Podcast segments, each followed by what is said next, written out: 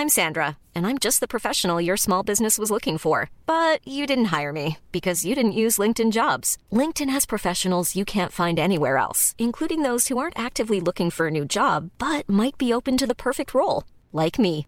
In a given month, over 70% of LinkedIn users don't visit other leading job sites. So if you're not looking on LinkedIn, you'll miss out on great candidates like Sandra. Start hiring professionals like a professional. Post your free job on linkedin.com/people today.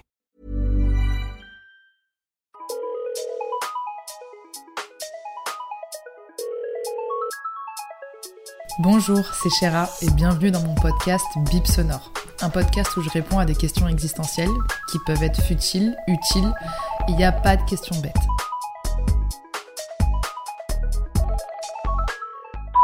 Aujourd'hui, pour cet épisode hors série, on va parler de mon expérience, un petit peu de ma vie, et surtout de ma relation chaotique avec les hommes. Puisque en 30 ans de vie, j'ai eu le temps d'admirer. D'admirer. Je sais même pas si le mot admirer est le mot qui conviendrait le plus, mais j'ai eu le temps de constater les dégâts amoureux que j'ai pu vivre dans ma vie et qui m'ont valu des années de souffrance. Et surtout, j'ai eu le temps de me remettre en question sur ce que je pensais être un homme ou pas. Enfin bref, cet épisode va être extrêmement enrichissant, sans prétention aucune. Parce qu'avec le recul que j'ai sur ma vie et aussi mon vécu, je pense que ça peut parler à beaucoup d'entre vous et que vous allez vous sentir moins seul en m'écoutant et que peut-être que ça va vous permettre de déculpabiliser ce que vous ressentez, d'être un petit peu plus en harmonie avec vos émotions, de ne pas vous voiler la face aussi, mais ne pas vous faire trop de mal non plus. Et peut-être, j'espère, à l'avenir, améliorer votre vie amoureuse dans tous les sens du terme, que ce soit l'amour que vous portez envers vous, et l'amour que vous portez envers les autres. Et c'est marrant parce que ce matin, j'ai tiré une carte de mon oracle parce que j'ai sorti mon oracle il n'y a pas très longtemps. C'est l'oracle du cœur. Il est en auto-édition, j'ai tout fait toute seule, j'ai dessiné moi-même les cartes, j'ai écrit moi-même le livre, enfin bref. Si vous êtes affinitaire des oracles, je pense que vous savez ce que c'est, je vous laisserai le découvrir sur mon compte euh, Instagram ou sur mon site Chi euh, pour ceux qui ne savent pas ce que c'est euh, les oracles, tirer les cartes, c'est tout simplement avec vos énergies, vous tombez sur des cartes qui vont vous parler et qui vont vous aider. Et vous pouvez vous tirer vous-même les cartes, parce qu'il y a plein de gens qui se disent tiens, les cartes, c'est une voyante ou autre, ou des médiums ou autres qui peuvent nous le faire. Non, vous pouvez vous tirer vous-même les cartes. Si à l'intérieur des cartes, vous avez un livre avec un guide qui va vous aider justement à vous tirer les cartes, vous pouvez vous tirer les cartes à vous-même et aux autres. Donc ça, c'est chouette. En tout cas, c'est ce qu'il y a dans mon oracle. Et j'ai tiré la carte de la vérité qui va parfaitement avec l'épisode du jour. Je vais vous lire l'interprétation de la carte vérité. J'accepte que la vérité est la clé de tous les chemins. Il est parfois difficile de se confronter à la vérité, d'y faire face, mais cela est nécessaire dans l'apprentissage de la vie. La vérité peut blesser, mais elle fait gagner du temps. Pour ne pas se tromper d'entourage, de parcours, de besoins, il est nécessaire d'être sincère avec soi-même et avec les autres. Ton cœur te dit qu'il est donc temps de prendre la clé de la vérité pour être en harmonie avec toi-même et t'ouvrir les portes d'un nouveau départ. Franchement, je trouve que cette carte m'a beaucoup parlé aujourd'hui et m'a beaucoup inspiré aussi à faire cet épisode du jour euh, pour me confronter à ma vérité que, en fait, ce que j'ai vécu, ça m'a mené à ce que je suis aujourd'hui, mais ça m'a mené aussi à toutes les bonnes et les mauvaises rencontres que j'ai pu faire. Et comme je vous le disais, pendant longtemps, je me voilais la face à me dire que c'était la faute des autres, la faute de ce que j'ai vécu, etc. et tout, mais au final, je pense qu'il faut que j'affronte ma propre vérité et que je me dise que, certes, ce que j'ai vécu a un impact sur ma vie, sur moi-même, mais que je ne peux pas lui mettre toute la responsabilité non plus, entre grandes guillemets. Mon parcours avec les hommes a été chaotique, tout simplement parce que j'ai grandi dans une famille monoparentale. C'est-à-dire que euh, ma mère m'a élevée toute seule avec ma sœur. Et en fait, mon père m'a abandonnée à la naissance, tout simplement. Quand on est et quand on commence la vie avec un abandon, c'est extrêmement compliqué de se construire malgré tout l'amour que l'on peut recevoir de l'autre parent. Pour le coup, le fait d'avoir manqué d'un père dans ma vie, ça m'a pas aidé, mais pas aidé du tout dans mes relations amoureuses étant hétérosexuelle. Et quand j'étais petite, enfin, je me rendais pas compte que je manquais de quelque chose parce que personne ne me le disait. Il a fallu que j'arrive à l'école en fait pour me rendre compte que je n'avais pas de papa parce que je constatais que mes copains copines avaient un papa et je constatais qu'on me disait mais euh, Chéché, euh, oui parce que je m'appelle Chéra mais on m'appelle Chéché. Mais Chéché, t'as pas de papa euh, Enfin, c'est pas normal de pas avoir de papa. Tout le monde a un papa. En fait, c'est quand on m'a pointé du doigt en me disant ce n'est pas normal que tu n'aies pas de papa que je me suis dit que je manquais de quelque chose.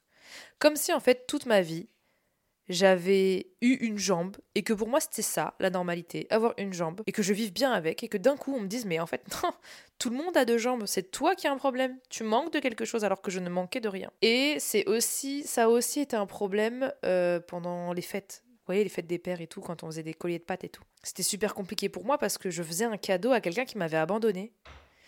Et en fait, on me forçait à faire cette activité. L'autorité d'un professeur te forçait à faire ce genre de, de choses, alors que t'en as pas. Et ça me rendait profondément triste parce que je voyais les enfants euh, être super heureux à l'idée justement de faire ce, ce fucking euh, collier de pâtes que moi j'offrais à ma sœur, ma grande sœur qui a 10 ans plus que moi et qui m'a élevée comme un papa hein, au final. Au fur et à mesure du temps venaient les premiers amours, les premières rencontres, etc. Mais il faut aussi savoir une chose, c'est que moi dans mon parcours et dans mon cadre familial, je n'ai pas de figure masculine. Voilà. Euh, mon grand-père donc le père de ma mère. Il est décédé quand j'avais euh, peut-être 5 euh, ans, il me semble. Et euh, pas d'oncle. Une famille plus que matriarcale, dont je suis extrêmement fière, bien, bien entendu, parce que j'ai une famille de femmes fortes. Quand on grandit sans aucune figure masculine, on ne sait pas ce qu'est un homme. on ne sait pas ce qu'est un homme et en fait, on le découvre à travers les rencontres que l'on fait. Les bonnes rencontres et forcément les mauvaises rencontres. Quand mon cœur a commencé à palpiter pour un garçon, j'avais j'avais. Oh, j'étais petite, en maternelle, les premiers amours et tout. Ça, c'est des trucs où tu te poses pas forcément les questions parce que tu es spontané avec le garçon, le garçon est spontané avec toi, vous faites un bisou, vous êtes amoureux, euh, le lendemain, tu penses même plus. Enfin, bref, c'est très puéril, très naïf, euh, très. Il euh, y a rien de profond, quoi. Il n'y a pas de sentiment vraiment amoureux. profond, profond. Si, il y a des sentiments amoureux, mais d'un enfant, en fait. Là où ça a commencé à se corser, c'est quand j'ai commencé à rentrer à l'adolescence j'ai pas eu de mec avant très très longtemps parce que franchement, ça m'intéressait pas. Euh, je crois que le premier mec que j'ai eu, je devais avoir 16 euh, ans et demi. Je reçois beaucoup de questions de est-ce que c'est normal euh, si j'ai toujours pas de mec? Est-ce que c'est normal si j'ai toujours pas eu de relations sexuelles, etc. et tout? Sachez une chose, c'est qu'il n'y a rien qui n'est pas normal en fait. chacun a sa vie, chacun, chacun prend son temps, chacun fait comme il a envie de faire. il faut juste vous suivre vous. Il n'y a pas de schéma à tel âge, je dois tomber amoureux. À tel âge, je dois avoir mon premier petit copain. À tel âge, je dois faire ma première fois. C'est très différent, c'est très personnel en fait. Et, euh, et c'est là où c'est chiant quand on parle avec d'autres gens, c'est qu'il y a toujours ces comparatifs de quoi, toi t'as fait ça à cet âge-là, ça à cet âge-là? En fait, chacun sa vie et ça regarde personne en fait. Euh, en réalité. Euh. Donc si ça peut vous rassurer, il n'y a pas de normalité ou de non-normalité dans votre vie amoureuse ou autre. Donc voilà, petite parenthèse. Et du coup, j'ai commencé à tomber amoureuse à l'âge de 16 ans euh, parce que bah, déjà, euh, j'étais pas dans, dans, ça avant. Je, m'intéressais à. Bref, je jouais, euh, j'étais passionnée par Bollywood. Vraiment, c'était pas du tout. J'avais d'autres priorités, quoi. Ça m'intéressait pas mes copines qui parlaient de leur mec, etc. et tout. Et puis, sans vous mentir, j'étais tellement chum. Enfin, pardon, hein, mais. j'étais vraiment moche en fait au collège et je pense qu'il y avait des filles qui étaient beaucoup plus jolies que moi et qui plaisait beaucoup plus aux garçons que moi. Donc je voyais que, que j'intéressais pas, donc ça m'intéressait pas en fait. voilà.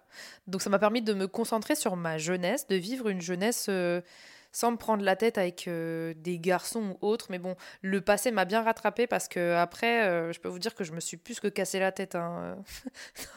ne pensez pas à ça. Mais je me suis plus que cassé la tête. Oh là là, chéra, franchement, t'abuses. Bref. Et donc, du coup, vient mon premier amour. Un amour aussi passionné que destructeur.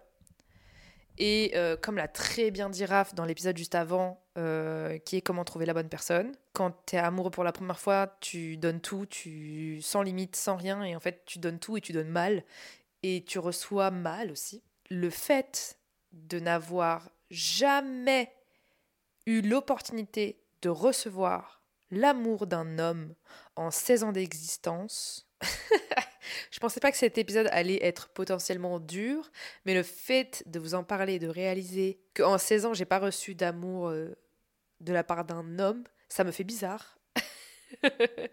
ça me fait extrêmement bizarre, mais bon.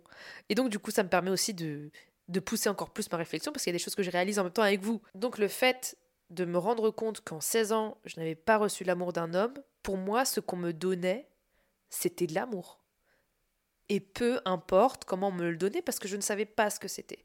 Et aussi parce que je ne savais pas comment euh, des relations de couple fonctionnaient, puisque si vous voulez, ma mère n'a jamais refait sa vie. Elle, elle s'est dit, bah c'est mort. Voilà, je vais consacrer ma vie à mon travail et je vais consacrer ma vie à mes filles. Et pour éviter euh, de les déstabiliser, je mets une croix sur ma vie amoureuse.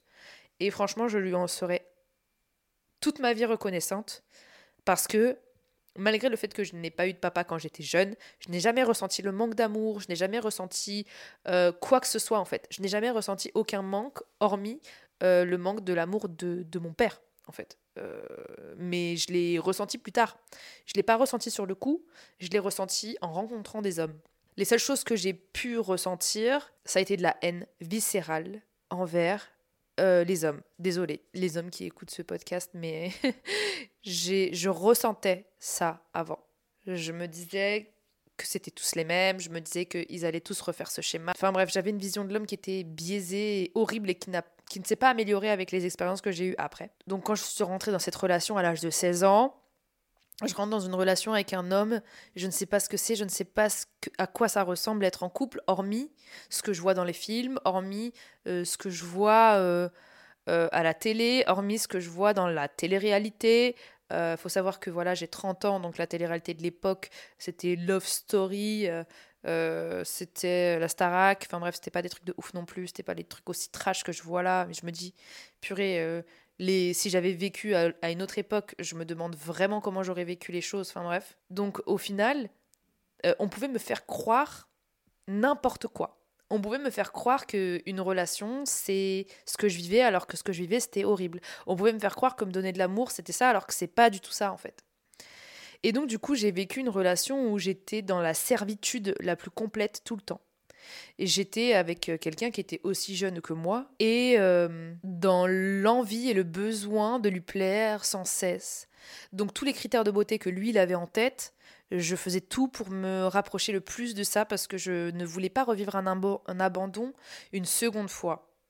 Euh, et donc du coup, je me lissais les cheveux, il euh, faut savoir que j'ai les cheveux très frisés, bouclés euh, pour ceux qui ne me connaissent pas. Donc je me lissais les cheveux. Euh, à cette époque-là, j'étais très très maigre. Enfin, j'étais pas très très maigre, c'est faux. J'étais beaucoup plus maigre qu'aujourd'hui. Mais j'étais quand même très fine. donc j'avais pas de poitrine, j'avais pas de fesses. Et donc du coup, je remplissais mes soutiens-gorge avec des chaussettes pour avoir l'air d'être plus, entre guillemets, féminine, puisque c'est ce que la société nous disait que c'était, etc. Et tout. Bref, vraiment euh, n'importe quoi. Et donc du coup, j'étais dans l'oubli de mon ADN parce que pour moi, ressentir cet amour et vivre cet amour, c'était pour moi vraiment un premier amour dans le sens où bah, je ne l'avais pas reçu d'un autre homme de ma vie. J'aurais pu tout faire tout et n'importe quoi pour cette personne à cette époque-là et je me dis ça aurait pu très mal terminer. Heureusement que ça n'est pas terminé euh, aussi mal que ça aurait pu. Mais le jour où cette personne a décidé tout simplement de mettre fin à la relation, euh, de manière totalement enfantine, méchante. J'ai fait une dépression nerveuse qui m'a valu une déscolarisation pendant plusieurs mois en fait. J'avais l'impression qu'on m'avait enlevé mon organe vital qui est mon cœur, de, de, de, revivre un abandon pour une deuxième fois. Et je me disais mais c'est pas possible en fait, c'est trop dur, c'est insurmontable, c'était horrible à l'époque où je l'avais vécu, je me souviens. Euh, et je me souviens que cette personne avait remis un couteau dans la plaie en me faisant croire qu'elle allait se remettre avec moi. Et je l'avais attendu à la gare alors qu'il m'avait donné rendez-vous à la gare pour que je le, je le voie. Et moi, je me suis dit, mais purée, génial, vraiment, je vous dis, euh, en total oubli d'amour propre, de machin. Je, je n'étais que la servitude de quelqu'un en fait. Et cette personne m'a dit euh, au téléphone quand je l'attendais à la gare, parce qu'il m'a dit on se remet ensemble, viens, euh, viens à la gare, je t'attends, je t'aime de tout mon cœur et tout. Je me suis dit purée, mais trop bien, on va se remettre ensemble et tout. Et je vous jure, quand j'ai répondu au téléphone, je suis tombée bah, du coup sur cette personne-là, qui dit mais c'est une blague, je suis pas là, avec plein de filles qui rigolaient autour de lui. Et je suis retombée ensuite encore plus profondément dans cette dépression. Et euh, heureusement que j'avais euh, une amie en or, heureusement que j'avais ma mère, heureusement que j'avais ma sœur qui était là pour me soutenir et tout, heureusement que j'avais ma tante, mes cousines, euh, toute cette famille très matriarcale au final qui m'a beaucoup protégée pendant cette période-là. Au fur et à mesure du temps, je suis retombée sur d'autres relations et j'ai le sentiment d'avoir tout le temps commis les mêmes erreurs et être tombée tout le temps sur le même type de personnes. Alors en mon fort intérieur, je ne sais pas si c'est parce que j'attirais ces personnes, parce que ces personnes se disaient tiens, euh, elle, elle n'a pas de père, donc c'est trop facile. c'est trop facile de la berner puisqu'elle sait pas, euh, elle sait pas comment on fonctionne, elle sait pas nos coups de Trafalgar, elle sait pas en fait. Et donc du coup j'avais le sentiment d'attirer vraiment que le même type de personne et de ne retenir aucune leçon. Donc j'étais dans le fait de me dire, et quand je dis toujours le même type de personne, c'était que je de tomber sans cesse que sur des hommes qui me manipulaient, qui aussi euh, ne m'aimaient pas, que je pensais qu'ils m'aimaient, qui me mentaient, qui me trompaient. Euh, enfin bref, tout ce qui est péjoratif en est. J'avais le sentiment d'être totalement aveuglée, mais je me disais, mais pourquoi, Chéra Pourquoi tu tombes toujours sur le même type d'homme? Qu'est-ce qui se passe? Puis je me suis dit, mais c'est normal en fait. Tu sais pas, t'es perdu. Et puis surtout, au-delà de ça, j'avais réellement le sentiment de me raccrocher à n'importe qui me donnait de l'amour si c'était un homme. Parce que j'étais dans le besoin d'avoir l'amour d'un homme, parce que je n'en avais pas. Et c'est ce qui me poussait dans les bras de n'importe qui. Et en fait, au lieu de me dire, euh, Chéra, prends ton temps, etc. et tout, essaye de trouver la bonne personne. non, c'était comme si en fait j'avais besoin de rattraper toutes ces années de manque d'amour en fait. Et au-delà de ça, je vais vous dire un truc, je recherchais toujours un père dans mes relations. Donc j'avais ce besoin d'avoir un partenaire qui était euh, dans la domination entre grandes guillemets et dans euh, l'accompagnement le plus total. J'avais ce besoin de quand je me retourne sur cette personne, elle me donne de l'amour, elle me donne de l'affection, elle me dit qu'est-ce que je dois faire, elle me dit qu'est-ce que je dois pas faire. Quand je tombais sur les mauvaises personnes, forcément elle disait elle a des problèmes avec son père, bah bingo, en fait je peux en faire ce que je veux parce que euh, va m'obéir au droit et à l'œil. Pourquoi? Parce que le rôle d'un père, en fait, c'est qu'un enfant entre grandes guillemets hein, lui obéisse. Donc du coup, j'avais pas de mal à le faire parce que c'était comme si c'était ce que je recherchais. Je ne sais pas si vous voyez ce que je veux dire. Peut-être que je m'exprime pas bien et que je suis un peu confuse dans mes pensées, mais je ne tombais que sur les mêmes types euh, d'hommes qui avaient vu la faille, mais loin, loin, loin, loin, loin, comme si sur mon front il y avait écrit Daddy Shoes euh, come in, euh, en gros marionnette.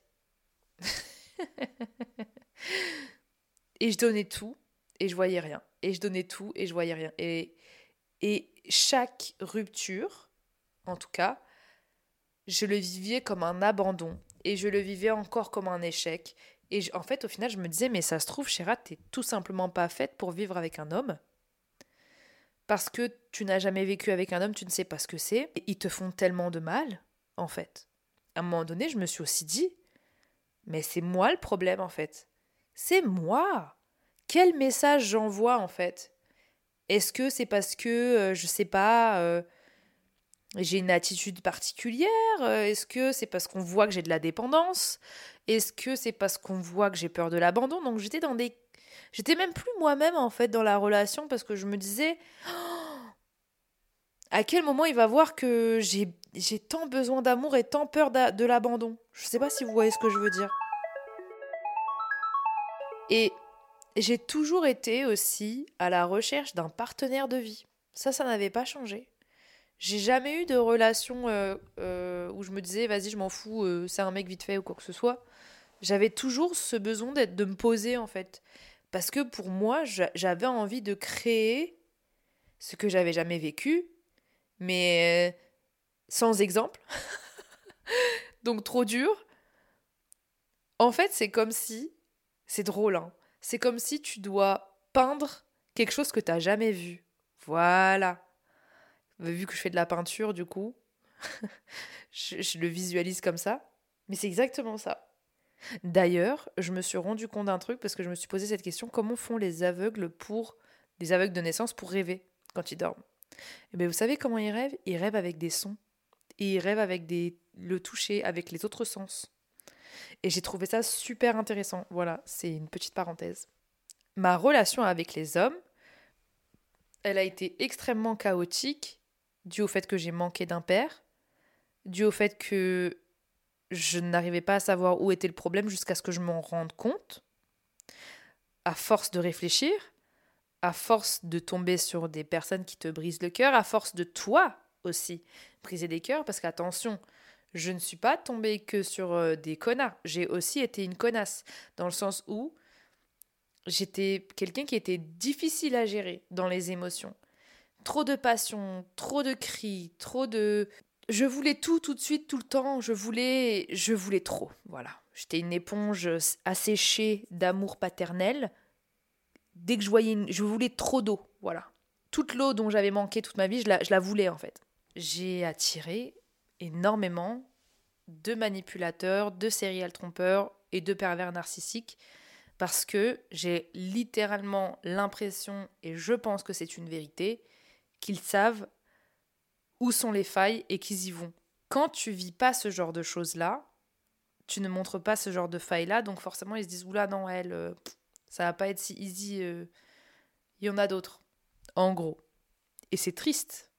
Et c'est au moment où je me suis rendu compte de ça que que j'ai essayé de, de, de, me remettre en question et de me dire c'est bon, stop. Je suis sortie d'une relation en fait. Juste avant de rencontrer Raph, je suis sortie d'une relation, je me suis dit c'est pas possible.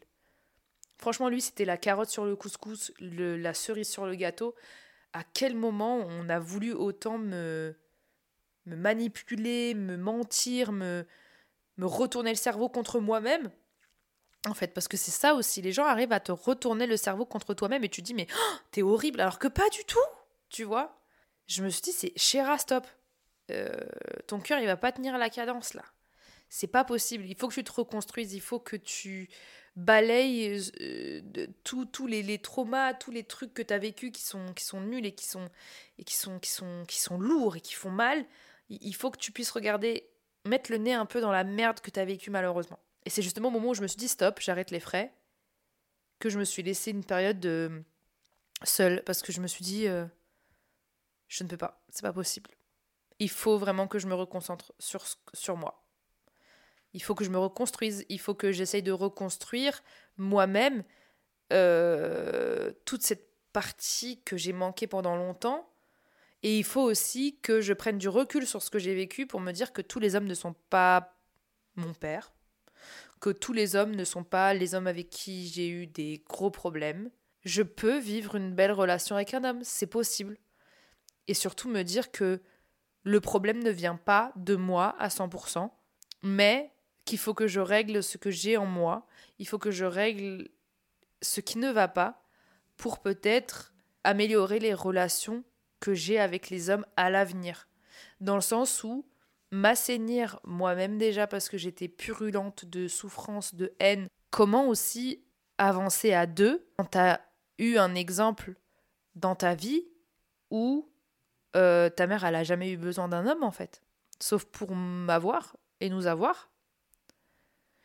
Et pareil pour une grande partie de ma famille. J'ai l'exemple d'une mère qui a élevé deux enfants seule, euh, qui vit sa vie seule, euh, moi-même, j'ai grandi en ce sens-là. J'ai pris. Euh, je suis partie de, de, de, de, chez ma mère à l'âge de 18 ans. Euh, j'ai pris un appartement seul. J'ai travaillé. Enfin, j'ai jamais compté sur qui que ce soit.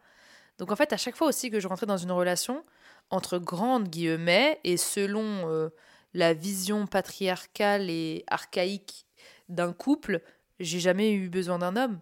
En gros, dans ma tête, je me disais, bah, peut-être que je vais être comme ma mère au final, je vais juste, euh, bah, euh, peut-être un jour avoir des enfants, mais être seule parce que je ne suis pas faite pour être avec un homme. Ou alors peut-être que je vais me mettre avec une femme, ou alors peut-être que je vais me mettre avec quelqu'un, j'en sais rien. Je ne sais pas, il y avait tellement de choses qui me traversaient la tête en me disant j'en ai marre de souffrir, il faut que ça cesse. Donc euh, j'ai lâché prise. Je me suis dit pourquoi me mettre en couple en fait? Pourquoi accepter de faire rentrer quelqu'un dans sa vie pour qu'à chaque fois que tu lui montres ses faiblesses, il en joue Et comme je l'ai dit dans 90% de mes épisodes, le temps et la distance, ça sert énormément. Donc, prendre le temps et avoir de la distance avec les gens, parce que moi, pour sortir d'une relation toxique, dites-moi si vous voulez que je vous raconte ça, parce que je suis sortie d'une relation hyper toxique, j'ai dû prendre mes distances de moi-même de force. Plus aucun signe de vie. Je me suis dit, c'est plus possible là. Et c'est ce qui m'a permis de sortir de cette relation, c'était de ne plus exister à ses yeux. Et c'est là que j'ai réalisé énormément de choses. C'est là que j'ai réalisé ce qui n'était pas normal. C'est là que j'ai réalisé que ses comportements, ils n'étaient pas corrects. C'est là que j'ai réalisé que moi aussi, je réagissais pas de la bonne manière. Et en fait, prendre la distance, prendre le temps, ça permet de se rapprocher de la vérité. De la vérité sur soi, de la vérité sur ce qu'on a vécu et de la, de la vérité de l'avenir, en fait. Toutes ces relations chaotiques avec les hommes m'ont permis de rencontrer au final le bon. Donc, je suis pas. Euh, comment vous dire Je regrette pas ce que j'ai vécu. Je regrette d'avoir autant souffert. Je regrette euh, de m'être des fois euh, auto-saboté, de m'être des fois auto-mutilé euh, psychologiquement. Je regrette aussi parfois de m'être un peu trop donné alors que j'aurais pas dû. Mais peut-être que c'est ce qui m'a permis d'être la personne que je suis aujourd'hui. Donc au final, ça permet d'apaiser mes regrets.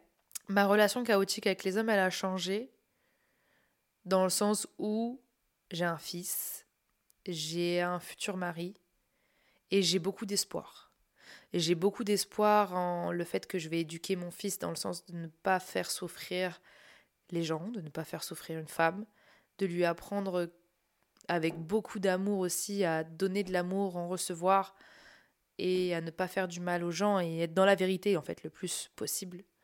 Parce que être dans la vérité, ça permet de ne pas perdre du temps, de ne pas donner de l'espoir aux gens, de ne pas les berner, de ne pas leur faire du mal. Vous savez quoi? Toutes ces relations chaotiques avec les hommes, ça m'a permis de créer ce podcast, de créer ma chaîne YouTube, de créer tout ça. Et avec ce besoin viscéral d'aider les femmes. Voilà, je le dis honnêtement. Moi, partager sur les réseaux sociaux, c'est pour aider les femmes, c'est pour aider les gens, c'est pour aider tout le monde en fait. Mais principalement aider les femmes. Et ça m'a permis, avec mon expérience, avec mon recul et avec mes histoires et avec les leçons que j'en ai, que j'ai appris en fait, de les aider. Et tous les jours recevoir des témoignages de personnes qui me disent que je leur ai évité des fois le pire, que je leur ai évité certaines situations, qu'elles se sont rendues compte de certaines choses, qu'elles déculpabilisent, etc. et tout. Franchement, c'est hyper gratifiant. Et honnêtement, dernièrement, j'en parlais, mais je pense qu'on a tous une mission de vie. Et si ma mission de vie, c'est aider les femmes, franchement, je signe jusqu'à la fin de ma vie. Et si j'avais pas rencontré toutes ces personnes-là qui m'ont fait du mal et si j'avais pas eu le vécu que j'ai aujourd'hui, peut-être que je ferais pas autant de bien à autant de personnes juste, juste en parlant en fait. C'était Shira, j'espère que vous avez aimé cet épisode. Personnellement, euh, j'ai jamais été autant passionnée à l'idée de faire cet épisode parce que c'était hyper intense, ça m'a permis de me rendre compte de beaucoup de choses et j'espère que ça vous a aidé vous aussi. C'était un peu cafouillis, je vais pas mentir, mais quand tu parles de choses avec beaucoup d'émotions et de sentiments, forcément, c'est toujours un peu pas chaotique, mais cafouillis. En tout cas, si vous voulez me poser une question après le bip sonore, mon compte Instagram existe bip.sonore. Sur ce, je vous dis à jeudi prochain parce que jeudi, c'est bip sonore et je vous embrasse fort.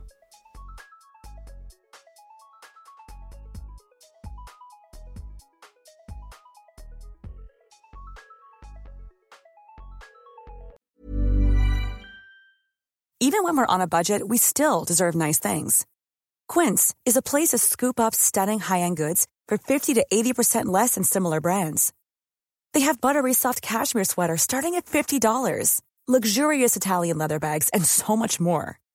Plus, Quince only works with factories that use safe, ethical, and responsible manufacturing. Get the high-end goods you'll love without the high price tag with Quince. Go to quince.com/style for free shipping and 365-day returns.